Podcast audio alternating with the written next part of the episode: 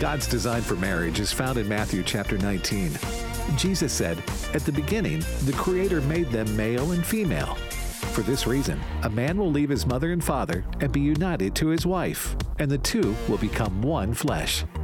Welcome to By Design from American Family Radio. One of the most important men in the past uh, generation that has strengthened the family is Dr. James Dobson. His name is synonymous with family, focus on the family, family talk. And he said there's a difference in a legacy and an inheritance. And uh, it's good to leave an inheritance for those children that are following you and grandchildren. But more importantly, is that legacy that legacy of godliness, of trust, of, of following the Lord. And so we want to talk about that today.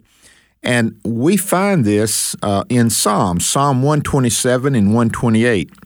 Now, a lot of people, and I've done this before, talked about each one of them separately. But today I, I want to combine those two because they do build on one another. And uh, I saw this uh, in a writing years ago, and I forgot who it was, but it struck a note with me, and I started putting it together. So it wasn't my original idea. But Psalm 127 and 128 both deal with family. And uh, so I, I want to read uh, verses 1 and 2 of Psalm 127. And then when we get through, we'll read some more of that. But on des- by design today, I think this might be.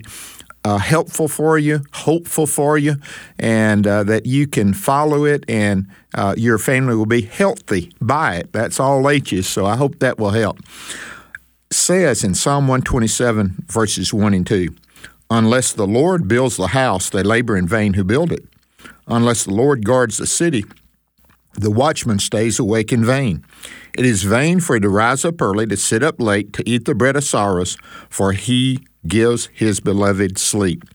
Now, normally, if I was preaching this, I would just preach that one thing and go through all the what what it means about guarding the city and the watchman, but uh, it, it, the similarity is there. You're building a family, and it's so important. And, and the family is being really attacked, but it's really nothing new. I, I think it has uh, gone deeper and and stronger today that the family's attacked. But even back in 1978, in Newsweek magazine, there was an article about saving the family, and they were asking the question question is the family growing extinct the way the sperm whale, the whooping crane? And, and Dr. Charles Swindoll also wrote a book. Uh, this is in the 80s, if I remember it, 1980s, Strengthening Your Grip. And the statistics that he gave were staggering even back then concerning first marriages, concerning second marriages after the first marriage. And you'd think it would work, but the possibility of the failure is close to 50% according to the statistics. The, the unwanted births of children out of wedlock are, are significant. And then latchkey kids, we don't hear much about that, but yes, they are because they have so many after school programs. It's helped, but it's still not with the parents of training them and helping them. Uh, abuse of children is still an issue. It was an issue uh, in the 70s and in the 80s. And so these things have all attacked the family, but the church needs to stand. Those of us who are followers of Christ need to stand for the family, but also help equip the family. So the question is, in this building a legacy, is there hope for the family?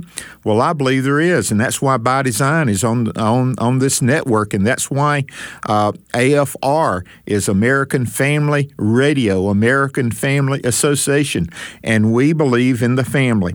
And Psalm 127 and 128 cover these four major stages of the family. The first stage is the conception. And, it, you know, until the first child, it's when it's a husband and wife. And sometimes, because of infertility, it stays that way. But guess what? What we learn in Psalm 127 is good for a lifetime as well between a husband and wife.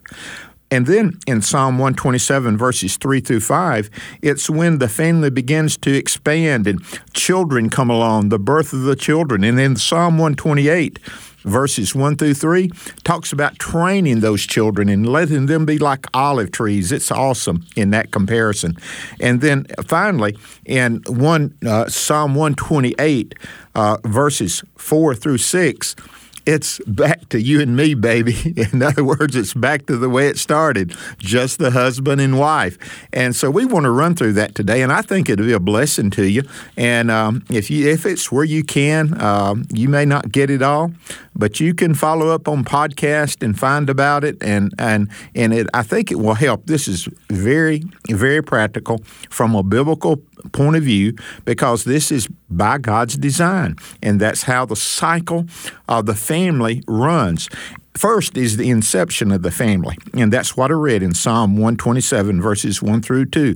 This is the foundational years, what we bring into the family, what the husband brings, what the what the wife brings, and a lot of times, uh, used to a lot when I was full time pastoring, and I did a lot of family counseling, especially for those that were going to be married. I'd take time out and and talk with them and try to help them and counsel them, and I would ask them about their family of origin. I would ask them kind of who's who has the final word. Uh, how how do they get along? Because what we've learned from the family that we come from most of the time, whether we want to or not, we bring it into our family. Um, I, in another sermon, I call it the baggage that we acquire in our childhood. We bring that same baggage into our family of marriage. And so you've got to unpack that baggage and get all the junk out, and, and that's what it happens. And hopefully, that's what you'll do, uh, that you'll understand that that husband, that wife, is to help you to unpack your baggage and still love you, and that you'll know what to leave behind and what to carry on. And so the whole idea here is salvation.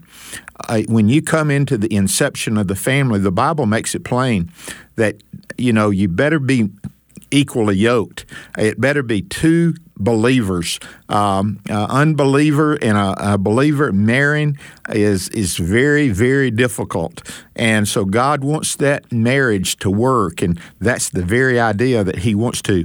It's not just being saved; it's also the lordship that Jesus is Lord. Uh, again, when I'm doing counseling with a couple that's going to be married, I I tell the wife, I say, you want a husband, and you understand that he does not have the final answer. He doesn't know. But if he's saved, it means he and you can go to the Father who has the answer, and and He will guide you and He will help you, and and that's in the inception, and that needs to be communicated, and in those early years, even in the dating and courtship, communication needs to be started, not not just on a cliche level, not just on a a level of acquaintance, but you want it to become intimate, um, where you and your spouse share the very thoughts of your heart and and it's thoughts that you'd never share with anyone else. It's that relationship that a husband and wife develop of trust. And that's the inception of the family. That's when it begins and that's where it starts. And guess what? If children are not added that continues on. You're still communicating that intimacy that love that caring that support praying for one another. So that's the inception of the family, the beginning of it. But then in verses 3, 4, and 5 of Psalm 127, it's the expansion of the family. Children are added. Let me read those. Behold, children are a heritage from the Lord. The fruit of the womb is his reward. Like arrows in the hand of a warrior, so are the children of one's youth. Happy is the man who has his quiver full of them. They shall not be ashamed, but shall speak with their enemies in the gate. Again, if I were taking time just to develop this, which I do commonly when I'm preaching on the family, we would talk about what all it means. But let me give you just a, a, a shorter version of, of what we're talking about so we can cover all four stages. This is when the family is expanding. This is during those childbearing years. They're good years, but aren't they physically, financially, mentally exhausted. Uh, I was talking to a young uh, man the other day and that has their first child, and they say, Man, I, I'm not getting a lot of sleep at night. That goes with the territory. That's why you have them when you're young, so you can overcome that and keep on going to work. But notice what it says here each child is a gift, it's fruit, it's a reward. They're a blessing to us. Uh, if you look at them as a burden, if you look at a child as someone, oh man, they're going to drag me down. They're going to cost us a lot of money. And uh, many of you have heard the story about two men that were talking, and one man was complaining about how much his son, that was in high school, about to go to college, was costing. And the other parent said, Oh, I wished I had my son still here who was killed so I could spend my money on him. What a blessing it is to be able to have a child that you can spend that money on, not to spoil them, but to help them, to strengthen their lives. We need these children, their significance in God's eyes. They should be significant in our eyes, and we need to understand we're building a family. It was in the uh, the story of the effective father by Gordon MacDonald that said among the legends of a tale of medieval sidewalk superintendent and he was asking three stonemasons what they were doing concerning a construction project. The first replied, I'm laying brick. That was simple. He asked the second uh, stonemason, he said, Describe your work. He said, I'm building a wall. What does it look like? Then he went to the third one, and this laborer had a genuine uh, vision of what he was doing, and he esteemed his work, and he said, I'm raising a great cathedral. Well, when someone asks you what you're doing when you go to work, when they ask you, why do you hurry home? Why don't you stop by this bar? Why don't you stop by here? And you can say them, I'm building a legacy. I'm building a legacy with my children. I'm going home to spend time with my wife and my children. I want my children to see how a man treats his wife and how they care for one another. And I want them to know they care. So when you're involved in this, you're building a legacy. You're spending time. This is God's view of the family. This is God's view of a child. The world's view, sometimes it's a lot less than that. Many times it's less than that. There seems to be a vacuum of what uh, you want your children to be able to do. And, and the Bible talks about it again and again when Paul or Peter would write to the, the the churches that Paul had established, to the uh, pilgrims that Peter would refer to, that he was writing to, and he'd, they'd write these words and say, teaching them to stand, stand in the righteousness of God. So that's what you're doing with your children. You're teaching them to take a stand. You're teaching them about the Savior. You're teaching them about salvation. These are so important. And, and you're just not teaching them you're, you're hoping they're catching it. Uh, if you read Deuteronomy chapter 6, when it talks about this, about what the, the fathers and mothers need to teach their children, and it instructs them on how to do it, some of it is taught and some of it is caught because they're going to watch what you're doing and they're going to see that and they're observing. And if you don't spend enough time with them, they're not, you're not there with them. The, you're not teaching them how to catch it. And it's not enough just to put it out there and teach it. You've got to live it and let them see you. So the value of the home is so valuable to God. It's valued in every way that God puts a premium on the home. Matter of fact, when He sent His Savior, Jesus Christ, into the world to save the world, He sent Him to a family, Joseph and Mary, and then they would have other sons and at least two daughters, maybe more. And so he was raised in a family with all the pressure that they had, all the difficulties that a family goes through, the the heartache, uh, the responsibilities. Jesus grew up in that family. No wonder it says, he, you know, that when we're tempted, that Jesus was likewise tempted in such a manner. He grew up in that family, and in a family, there's going to be those difficult times. It just comes with the territory. So, in this period of time when you began it, it's husband and wife, and then you have the expansion of children being born. It can be one or it can be more. And uh, Kevin Leman wrote wrote a book concerning children in the birth order. And uh, there's a you know children that's the first one or the youngest one, the middle one. Uh, I'm a family of nine. I told one time I was telling someone about it, and I said they haven't got to the ninth one yet, how they're treated in a family. But there's order to it. In other words, the firstborn, the secondborn, the middle. These are all important positions in the home.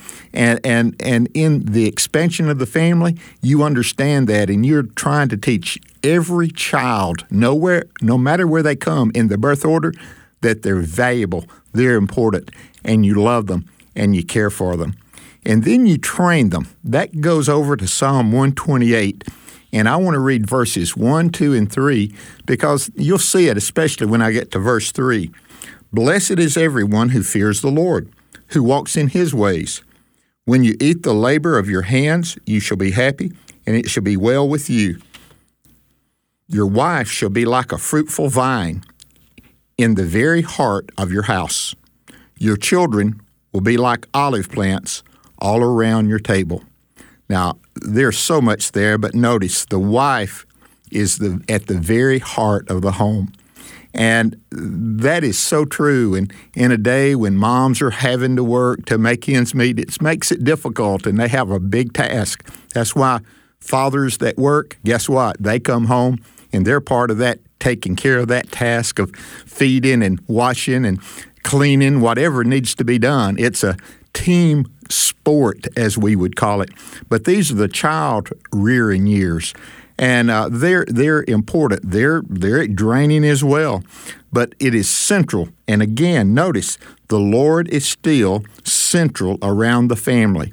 No matter if it's the beginning, a husband and wife, Jesus is the central person. In those years of expansion, Jesus is still on the throne. And now, in the training of these children, Jesus is to be on the throne. And again, those children catch what the parents are sharing. He is central to it. Parents uh, are, are, to be authentic. Um, you know, especially teenagers. They, they're touchable. They're approachable. Don't don't let them scare you. But there's one thing that teenagers see quicker than anyone, and this I, I observed it with the three that my wife and I raised. I, I, I was a youth minister, and I saw that when I was pastoring. I saw that counseling families. I see it. And the thing that teens see more than anything else is hypocrisy. And you want to be real. You want to be authentic.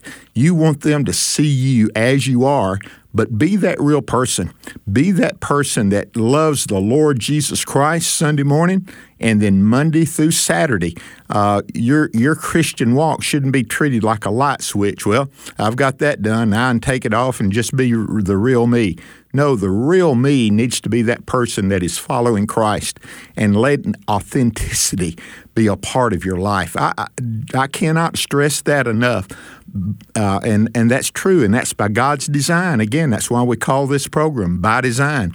It's God's design for that ch- those children to observe that mom and that dad as they live their life. That's why mom and dad in the home is so important, and and why today with so much divorce and children living at different times with different parents, it's so difficult and hard. It is hard. You do your best with what you have, and that's what you want to do. But no matter what you are, a single parent or a parent that is has your children sometimes or on the weekends and a week or two or whatever it is, you want to show them the authenticity of who you are, especially your walk with Christ, that it is real. Now, I referred to Dr. Dobson, James Dobson, as I began this program. I want to refer to him again. Uh, uh, he, he's significant in mine and my wife's life. Uh, my wife's name is Jan. You see, our first son was born in 1977. Dr. Dobson started Focus on the Family program in 1977. I tell folks he he started that program because he knew Bert desperately needed the help that uh, would need, and so I would listen to him. But he gave six things that you want to teach your children. These are six goals, and they're worth writing down. There's worth remembering. Its first is this is my child learning to love God? teach your child to love God. And there's scripture verses by each one of these. This is Mark 12 30. Matter of fact, it's the oldest and first commandment. Thou shalt love the Lord thy God with all thy heart. That is the first commandment. You want to follow God. If it was God's first commandment, it ought to be the first thing you want to do as a parent teach them to love God. The second was this love your neighbor as yourself. That's in Mark 12 31, following Mark 12 30. So you want them to see you how you treat others. You want them to treat others with respect, no matter who they are, and, and respect them in their position and, and their lives. So teach them to love the Lord, love their neighbor. Thirdly, teach them to do the will of God. Psalm 143:10 says, "Teach me to do thy will, O Lord, for thou art my God." Listen, let them know God has a purpose for them and his will is to be followed and you want to follow that will. Then you teach them to keep his commandments. Ecclesiastes 12:13 says, "This is the finality of all things that I've discovered. Trust God, fear God, and keep his commandments." You want to teach them that obedience is important. And if they obey parents, they'll learn to obey God. So obeying God is, is not doing it with a bad attitude, but it's doing it with a right attitude, loving the Lord because He cares for you. The fifth one is you want to get this from the fruit of the spirit that's in galatians 5.22 and it talks about all of the nine different parts of the fruit of the spirit but the last one is so important and that is self-control the reason you want to teach that is because listen youth that is out of control you see what it happens to society. It hurts them, it hurts others, it hurts society. So you want to teach them to have self control. The final thing that Dr. James Dobson said you want to make sure and treat your children, teach your children the goals you have, is that in Luke 14 11, he that humbleth himself shall be exalted. Let them know they need to trust God. They don't need to be haughty and proud. They don't need to look at others as insignificant, but teach them the humility. And uh, the Bible says, humble yourself in the sight of God, and he'll lift you up. Uh, it's a lot easier to humble yourself than letting God humble you. And so you want to teach them that is a goal you have. And then finally, we come to stage four. And we find this in Psalm 128, verses 4 through 5. Behold, thus the man shall be blessed who fears the Lord. The Lord will bless you out of Zion, and may you see the good of Jerusalem all the days of your life. Now, listen to verse 6. Yes, may you see your children's children, and peace be upon Israel. Now, again, in that day it was Jerusalem, it was Israel, but it's society. In other words, when you raise your children in the nurture and admonition of the Lord, it's not just good for you, it's not just good for the family, not just good for the community, it's good for society because the family is the very foundation of a society. He made Adam and Eve and put them in the Garden of Eden and told them to care for that. That was their society, and they were to care for that. And when the children came along, they were to teach them these things to, and it would strengthen society when it's done right. When it's done wrong, you see what happened. It even happened with Cain and Abel. But here we're talking about the twilight years or as it's been coined the empty nest. And that's the reason I said earlier it's back to you and me, babe. And uh, so, whatever that pet name you have for your spouse, it's you and them, and, and, and you're loving one another, you're caring for one another. And this life is filled with memories. Those children's children, those grandparents, what a joy it is to, to have those grandchildren and be a part of their lives. Uh, I had a friend of mine who said, Praise the Lord for those grandchildren. Praise the Lord for the headlights and praise God for the tail lights. In other words, you have them for a while and you love them and you care for them, and uh, but then they get to go back home to mom and dad. And I know there's some grandparents that may be listening, and you're having to raise your children, uh, grandchildren how difficult that is in your life, but God can strengthen you if that's your case.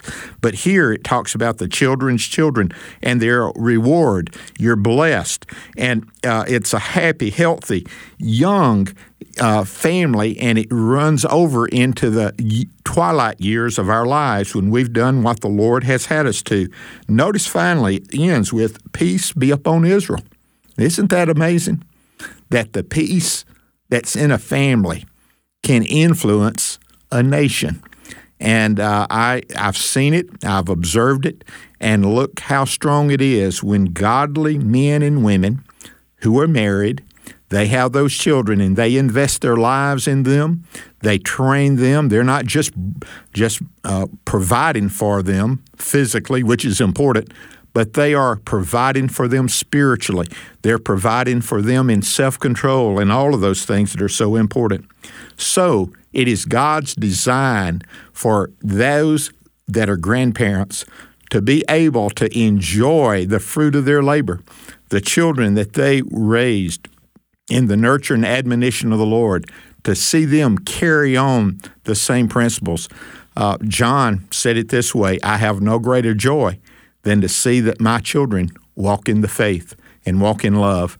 And I, I want to tell you, as a parent, as a grandparent, uh, I agree with John. There's no greater joy than to see that happen. But you've got to invest early. You've got to do that. I've asked some people that were elderly, that were kind, that were serving the Lord, that had just a great spirit and attitude. I said, uh, I said, how, how did you get that? And they said, we've been working on it all of our life. So you work on it all your life. You can't start, okay, I've reached 70, now I've got to start doing that. No, you start early. You let God guide you, you let Him lead you.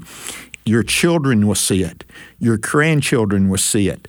And they'll say, Man, that's the life that I want to live a life that's filled with service, a life that's filled with, with joy and fulfillment.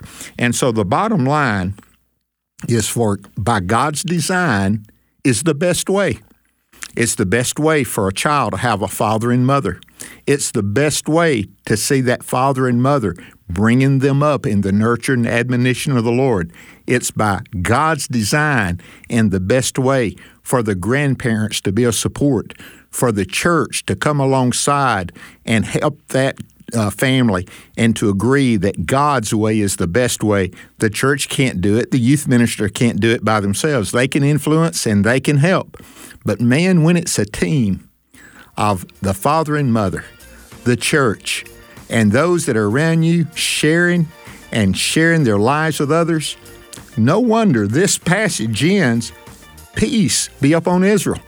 That's what our nation needs. That's why by design is such an important program that we're doing our best not only to encourage you, but train you and to helping you become all that God wants you to be.